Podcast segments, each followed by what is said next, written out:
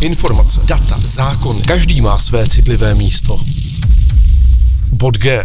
Tomáš Goláň otevřeně o životě senátora. Stále můžem popřát ještě krásný srpnový letní den. Posloucháte Bod G s Tomášem Goláněm, tady je Petr. Tomáši, krásný den. Peťo, ahoj.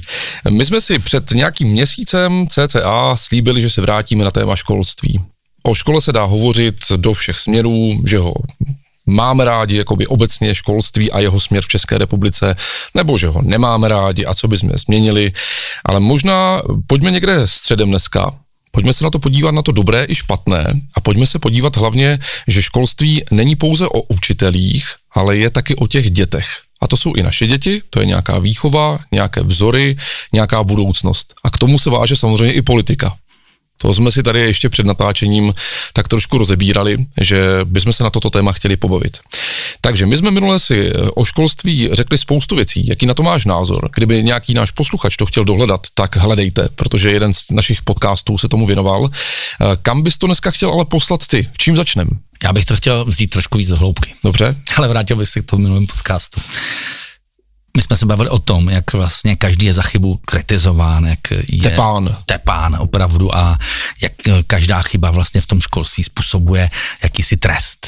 A bylo velmi vtipné, že na ten podcast, nevím, kdo z kolegů, Alex Vinklárková dělala upoutávku a udělala tam pravopisnou chybu. A já jsem tam asi tři pravopisné chyby opravil, ale tahle mi unikla. Dělal, přiznejme se, dělal jsem to někdy o půl jedné v noci a bez brýlí, a když mám brýle dvě až čtyři, dvě a tři čtvrtě, tak některá věc unikne. Bylo to čeští učitelé, když bylo velký. A kolem pod tím se rozjela úžasná debata. A v té debatě se opravdu projevilo přesně to, co jsme v tom podcastu řekli. A dokonce jedna paní učitelka byla rozčilená a řekla mi, no ale vy jste jak ti moji žáci. Teď oni taky si to dělají po svém. A já jsem řekl, no jo, ale vy se ke mně chováte jako ke svým žákům a to je to, co prostě nám potom se nám přináší do té společnosti. Tam šlo o to, že oni po mně ty učitelky chtěli, abych to opravil. A já jsem se jim snažil vysvětlit, že když to opravím, tak ta celá diskuze pod tím ztrácí, ztrácí smysl. Ale ta diskuze měla obrovský smysl, prostě, protože potvrdila to, co jsme tam vlastně už předtím řekli. To bylo takové jako teďka na odlehčení. A pojďme k tomu školství. Jasno, máme 350. výročí od úmrtí vlastně Jana Amose Komenského a Jan Amos Komenský. Dostal jsem ho, dostal jsem ho na maturitní otázku, tak fakt jako mám jej docela ještě pořád zažitého. Přišel z tezí škola hrou, přišel s něčím, co na tu dobu bylo revoluční a s něčím, co jsme do posud ještě nestačili do našeho školství zaimplementovat a učit hrou a taky učit chybou. To jsme si řekli už minule. Za ty chyby netrestat. Já se hodně zajímám o zahraniční systémy a samozřejmě vzorem všech systémů je finské školství. Ve finském školství to funguje tak, že to státní školství, které musí být vždycky tím nositelem toho vzdělání, my se nemůžeme spolehnout na soukromé školy. To státní školství je vlastně ve Finsku jediné, a dostalo ten systém výuky do takové kvality, že vlastně děti z finských škol poráží ve všech testech a srovnávacích prostě, srovnávacích testech všechny téměř z celého světa, i azijské tygry, kdy v Hongkongu i v Číně je na vzdělání opravdu dbáno hodně, tak ty finské děti jsou schopny porážet i tady tyhle děti z těchto destinací. Co je zajímavé ve Finsku, že pro učitele i pro děti je nejoblíbenějším dnem pondělí. Oni se skutečně po tom víkendu, jak ti učitelé, tak ti děti, těší do toho vzdělávacího procesu, protože vzdělávací proces je založený úplně na jiných zásadách, úplně na jiné interakci.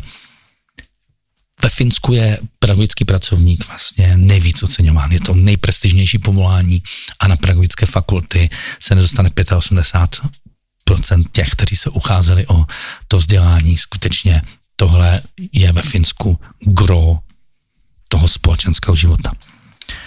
A když se podíváme na to školství, tak eh, to školství není o tom, že budeme 14 let, 13 eh, let v nějakých školách. Ono se nám to potom promítá i do života. Potom to vidíme všude dál. A naše školství potřebuje skutečně změnu pro 21. století. Já jsem se na tom bavil s profesorem Drahošem, který založil k tomu platformu a shodli jsme se na tom, že je velmi těžké aby tuto reformu dělali učitelé. Já jsem u, i u komentářů k tomu podcastu slyšel, no to, co vy můžete mluvit do školství, když vy nejste pedagogický pracovník.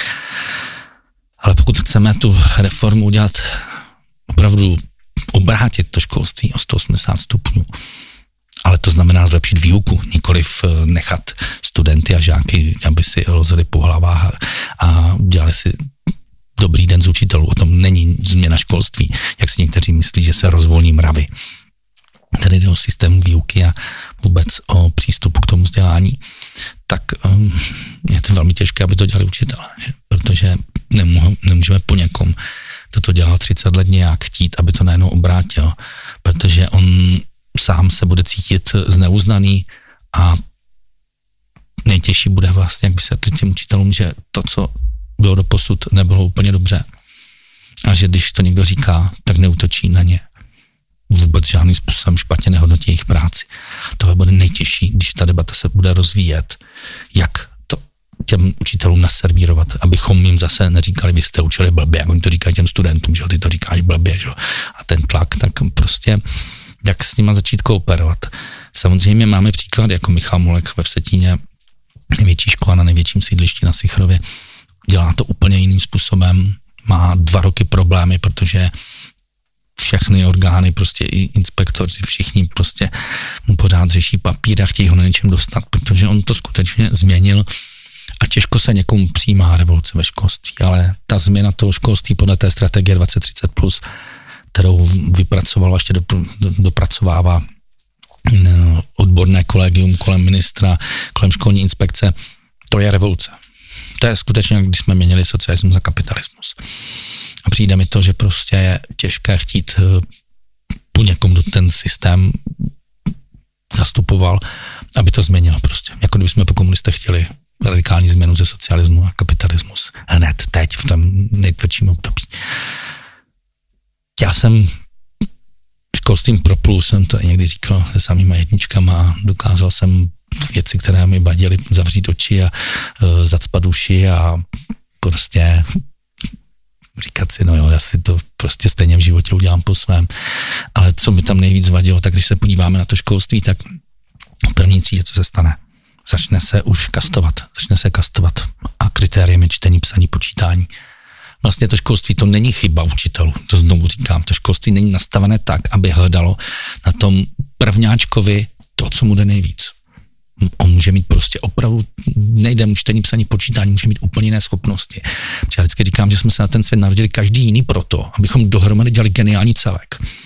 A tohle ten učitel, když té první třídě pochopí, tak nejenom si může už té první třídě udělat geniální celek. Aby ty děti spolupracovali, aby nesoupeřili, a hlavně, aby se nekastovali. Já si pamatuju, jak říkala ta paní učitelka, vy silnější, já jsem šel do školy a uměl jsem po, no, počítat, to, to umí spousta dětí, a uměl jsem číst, to dneska umí taky spousta dětí. Ale tím jste automaticky brán za silnějšího a vy silnější pomáháte ten slabší. Já jsem viděl, ti slabší už dáte stášeli tehda. A mě bylo líto. Proč? Prostě kdo jim pomohl prostě najít tu svoji cestu. Ten Michal Molech to dělá tak, že hledá u těch dětí ty jejich nejlepší schopnosti, přes to, co jim jde nejlépe, je potom převádí k tomu, co jim jde hůře aby prostě neměli ten pocit, že jsou v něčím slabé. A co se ještě ve škole dělá? Srovnávání. Pojďte, vy slabší musíte dohnat ty silnější. Pojďte dělat to, co oni. Pojďte, pojď, pojďme být všichni stejní, pojďme být všichni nejlepší. To přece nejde. To přece nejde, to je, to je cesta do pekla úplně od začátku. A teď si představ, Petře, že v té první třídě dostaneš naložený, že jsi ten slabší. Máš plný batoh komplexů a jdeš dál a do toho batohu ti přidávají. A teď něčemu nerozumíš, tak se zeptáš. A děti se ti smějí. A někdy i učitel tvoji otázku prostě dokáže za hloupou, ale otázka špatná jenom ta, která není položena. Protože ty jiné pohledy nám chybí. Proto jdeme pořád ve stejné cestě, ve stejném koritu, protože se držíme toho, co nám doříká. A ten strach z toho, že nebudeš vědět, že se ti budou smát, že ten učitel tě zesměšní před celou třídou, je tak obrovský, že ten batoh těch komplexů se ti zvětšuje a zvětšuje a pak ti někdo začne říkat, no a z tebe nic nebude, ty skončíš na učňáku. Ale učňák je přece úplně super věc. Ale už je ti dáváno jako, jako strašidlo prostě. Snaž se, uč se, dáme ti pětky a když ti dáme pětky, tak se budeš chtít zlepšit. Budeme ti říkat, že skončíš na učňák, budeš se chtít zlepšit a co ty uděláš. Ty se na to všechno vykašleš, ty to vzdáš, protože chceš žít, chceš fungovat, chceš být člověkem. A často ta škola ti nedovolí být člověkem, protože tě chce pořád někam natlačit. A znovu platí to, co řekl můj táta. Náš systém není založený na tom, aby děti něco uměly, ale aby měli dobré známky.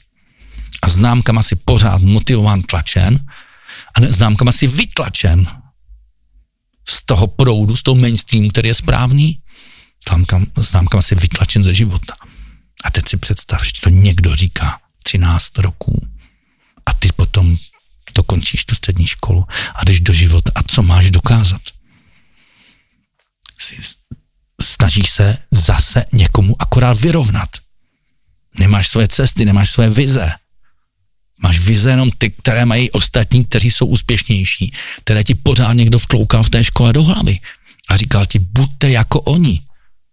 Ale ty se přece tady narodil a máš tady nějakou svoji vlastní cestu. A oni tě tlačí po cestách jiných, kam nemůžeš nikdy nikam dojít. Lidé potom spolu soupeří. Lidé spolu soupeří v názorech. Lidé prostě chtějí prosazovat tu svoji pravdu za každou cenu, tak jak to slyšeli v té škole. Oni prostě nechtějí diskutovat o tvém názoru. A teď vznikají prostě ty války. Názorové války. Místo, aby tábory spolu prostě vzájemně přicházely k kompromisu. Ne, já jsem byl ten lepší, já mám ten názor a ty máš jiný názor, ty jsi ten horší. A takhle to prostě funguje potom v politice, ve společenském životě. Lidé se vzájemně vychovávají, tak jak prostě se vychovávali v té škole. Teď to víme, jak na nás syčeli ty holčičky, když jsme prostě bučeli, něco dělali, jo. Buďte potichu, buďte sticha, jo. To výchovu z té učitelské prostě pozice přibírá ten žák, ten student, že?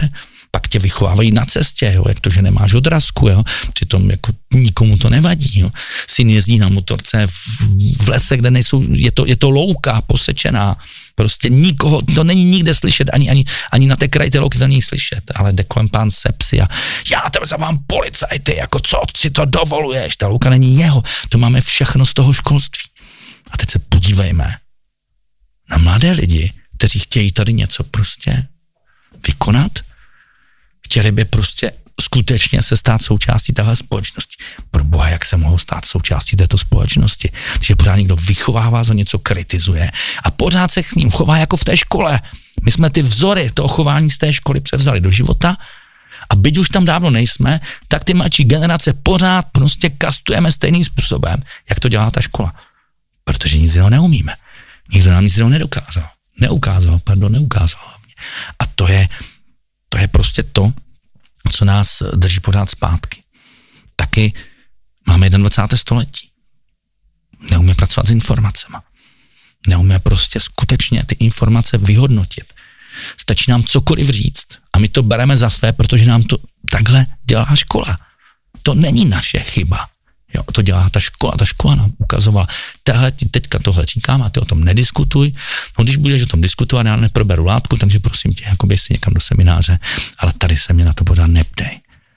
A výsledkem je skutečně člověk, který přijímá informace bez jakékoliv kritiky.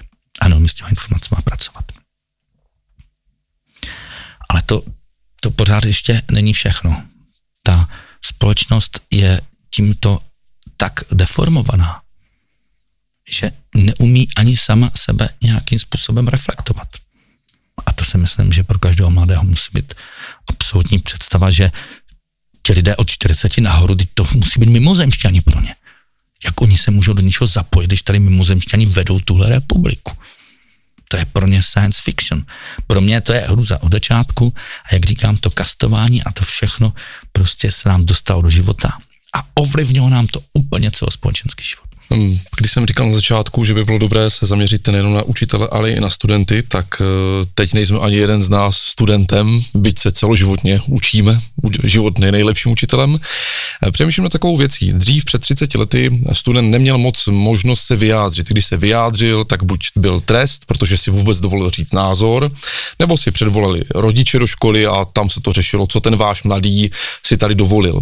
Dneska díky internetu si každý může říct na adresu učitel učitele nebo školy nebo vzdělávání, co chce. Eh, skoro bych řekl, že až na takovou tu uh, kyberšikanu učitelů se spíš ti mládežníci snaží kreativně něco tvořit, prostě něco vytváří.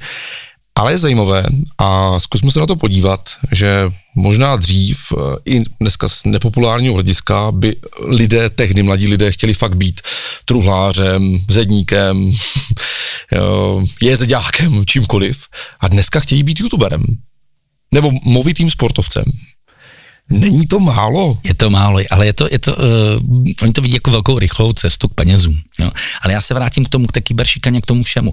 Ono to vždycky, každá akce vyvolá reakci. Jo. A pokud tam je tlak uh, ze strany těch učitelů, uh, skutečně ty děti zatlačí někam do kouta a neumět s nimi pracovat tak, abych je zaujal, no tak potom vzniká ta protiakce. A já jenom se vrátím ještě k tomu, co jsem řekl předtím. Já bych strašně rád, aby ta diskuze té reformě toho školství přinesla pocit, jako že teďka budeme do učitelů kopat.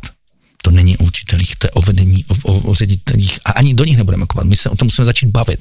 To je to, co jsem řekl, že nám chybí umět se bavit o takovýchhle složitých problémech, aniž by v tom někdo viděl osobní útok, aniž by v tom někdo viděl možnost osobně zautočit. Obojí je třeba prostě brát, že tohle je špatně. Vrátím se k té uh, úctě k těm učitelům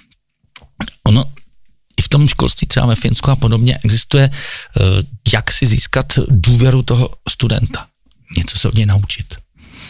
Ten učitel stojí dneska v pozici opravdu prostě toho neomezeného vládce nad tím studentem a ono to funguje, řekněme, na polovinu lidí, ale lidé, kteří skutečně mají prostě třeba nějaké svoje vlastní vize a podobně, tak ti se do sebe zavřou, anebo prostě trpí, anebo dělají na schvály, ale pokud ten učitel umí se stát tím žákem zároveň s něma, tak jako když ve fotbale sedíme v tom kroužku malých dětí, abychom byli na stejné úrovni a umí se od něho něco naučit, protože dneska ty děti umí v rámci těch elektronických médií takové věci, které kdyby ten učitel se od nich naučil, tak si získá absolutní důvěru. Já vím, jak teďka někdo z učitelů říká, Ježíš já budu za idiota. Pardon, často ti učitelé jsou za idiota teďka, protože to neumí kdyby se uměl přiblížit tomu studentovi a prostě s ním kooperovat na něčem a od něho ukázat mu, že ho něco naučil, získá absolutní důvěru. A potom ten student nemá potřebu se vůči tomu učiteli jakýmkoliv způsobem vymezovat a dělat nějaké naschvály. A ubylo by i kyberšikany a těchto věcí. A to samotné kastování, si vzpomněl tu šikanu, už uh, vytváří podmínky pro tu šikanu v těch školách. I můj vlastně mm, nejmenší syn říkal, že ten rok a půl, co byl na základní škole, že ho tam pořád šikanovali. Otázka je, jestli v, v sedmi, osmi letech byl schopný pochopit, jestli je to šikana, nicméně to prostě takhle popsal. A bylo to to o tom souboji. Vy budete v ti správní a vy už, protože ty pravidla neplníte, tak jste ještě špatní. Takže tohle prostě si myslím, že i ten nový pohled na to školství může odstranit. No, pak se nabízí jednoduše otázka, měli nebo mohli by se zapojit samotní studenti právě do vlastně až skoro bych řekl osnov do toho, co by se měli a chtěli učit. Já vím, my si tady můžeme říkat mezi sebou, co chcem, ale zamýšlím se nad tím, jestli by se ti eh, jako tátovi, který má syny ve škole, líbila i ta myšlenka, že by tam byla jakási další nástavba demokracie, že by studenti říkali, ale my se nechceme učit už zrovna tyto staré pravdy, my chceme se učit něco, co je pro nás teď současné, dokonce budoucí, čím chceme být, kam chceme jít. No ne, vůbec obecně třeba změnit kurikulum, což je co má ta náplň kompletně.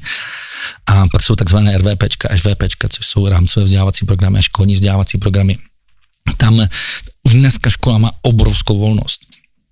Pokud by ti ředitele se chytli toho, o čem tady bavíme, oni jsou schopni ze spoda změnit celé školství. Oni nepotřebují příkaz prostě od ministerstva.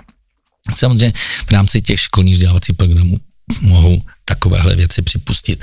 Jeden je to kurikulum, to je to základní a potom jsou věci, které samozřejmě mohou o nich studenti rozhodovat. Pokud bude ta škola chytrá, tak nechá rozhodovat o věcech, které nejsou úplně ty nejzásadnější, protože přece nemůžeme chtít po dětech, aby vyřadili matematiku. Například. Jo, on, k tomu by to směřovalo to přece není možné. Jo? Ale samozřejmě může tam být určitá část, na které byste děti mohli podívat. No, samozřejmě to by ta škola bavila, to by byla ta škola hrou, protože oni si hrajou s náplní, oni si hrajou s osnovama, oni si hrajou s učitelem a budou si to navždy pamatovat. Budou si to navždy pamatovat, protože vědí, že byli součástí a že byli tvorbou. Naučí se skutečně, a je, když je dobře nasměrujeme, tak se naučí skutečně tvořivě pracovat. Komenský, když jsme u toho u školy hrou, to samozřejmě myslel i tím způsobem, že na příkladech vlastně chtěl ukázat i těm třeba méně vzdělaným rodičům, že ta škola je prospěšná, protože jejich děti se díky tomu dokážou posunout, takže vlastně najednou tomu, tomu tématu a obsahu rozuměli všichni. Učit, teda žák i rodič. No dobře, ale některé věci jdou asi jednoduše ukázat, ale co ty složitější, třeba matematika? Eh, na matematiku mám výborné metody, ta se dá taky ukázat když se podíváš na profesora Hiného, jak odvodil pí a jak vlastně rozsekal na jednotlivé kruhové výseče kruh a udělal z toho obdélník a teďka porovnávali vlastně poměry obsahu těch eh, obdélníků a zjistili, že je to pí. Matematika je, jak jsem to řekl, ty jsi mi dal teda otázku, co bych učil, já jsem to řekl strašně zjednodušeně, dějiny a matematiku, to samozřejmě nestačí, máme tu češtinu, jazyky a podobně. E, matematika je hrozně důležitý předmět a tady moc debat o tom, jestli tu maturitu z matematik, ano, ne. Já jsem tady moc krát zmínil, pokud někdo slyšel ty minulé podcasty, že mám vysokoškolskou matematiku za sebou, že matematiku milu, že učím syna, ale matematika musí být pro všechny každý neumí prostě tou svojí představivostí nebo tím svým logickým myšlením pojmout okamžitě to, co mu ten učitel říká. A proto skutečně ty metody pana profesora Heineho jsou naprosto revoluční. Já se teďka přiznám, že když jsem viděl ty videa s ním, tak já jsem mé brečel, protože jsem si uvědomil, pokud bychom něco podobného zavedli plošně, co to přinese, jako to přinese úlevu pro spoustu žáků, kteří se s matematikou trápí a jim potom uniknou, neunikly matice a do toho jsem se nikdy nedostal. Přitom všichni říkají, že to je jednoduché, protože jsem zrovna chyběl, byl jsem nemocný, tehdy jsem byl, měl nějaké zranění na lyžích a uh, to je to, co prostě někomu uniknou, ne protože chybí, ale protože to zrovna nepochopil, ty souvislosti a pak už ty další věci mu nezapadají. A to je moje odpověď na to, proč eh, matematika ne, nemá být zatím maturitní předmět. Protože tím, že bude maturitní, se to ty děti nenaučí tím, že budeme zkoušet prostě, tak tu matematiku nenaučíme.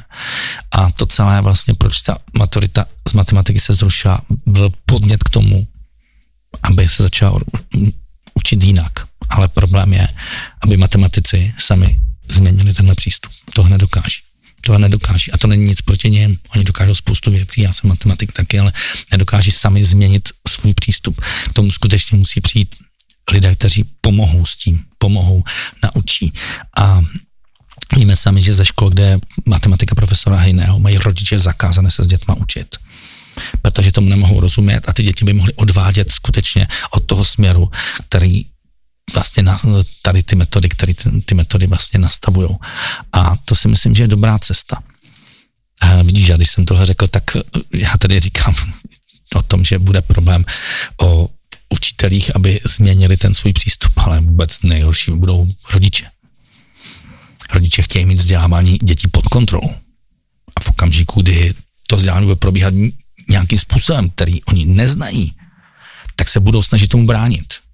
Protože všichni chápeme, že děti jsou pro nás to nejcennější a chceme pro ně to nejlepší.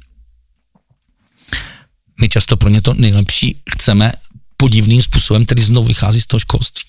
Já popíšu jednu situaci ze školy mého nejmladšího syna, který je Montessori a to byl tam půl roku vlastně, co odešel z normálního školství a byl večírek na konec toho školního roku, když byl na konci té druhé třídy a mají tam jít na to je přes Erasmus Borec z Londýna, který s ním podá mluví anglicky, díky němu syn umí dobře anglicky v deseti letech a měli večírek, takový jarmark a on tam měl velmi drahý fotoaparát, opravdu jeden z nejdražších, co je dneska na trhu a on to Marťovi dal a řekl foť.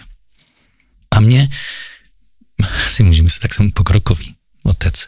První napadla myšlenka, Martine, nerozbij to. A já jsem se zasekl, říkám si, že to není moje věc. To je jeho věc. A pak jsem si uvědomil, jsem si to rychle přehrál. Podívej se, jak jsi zblblý. Pětkrát bys mu řekl, Martin, nerozbij to, on by to rozbil protože by se strašně soustředil na to, aby to nerozbil. A myšlenka je silná.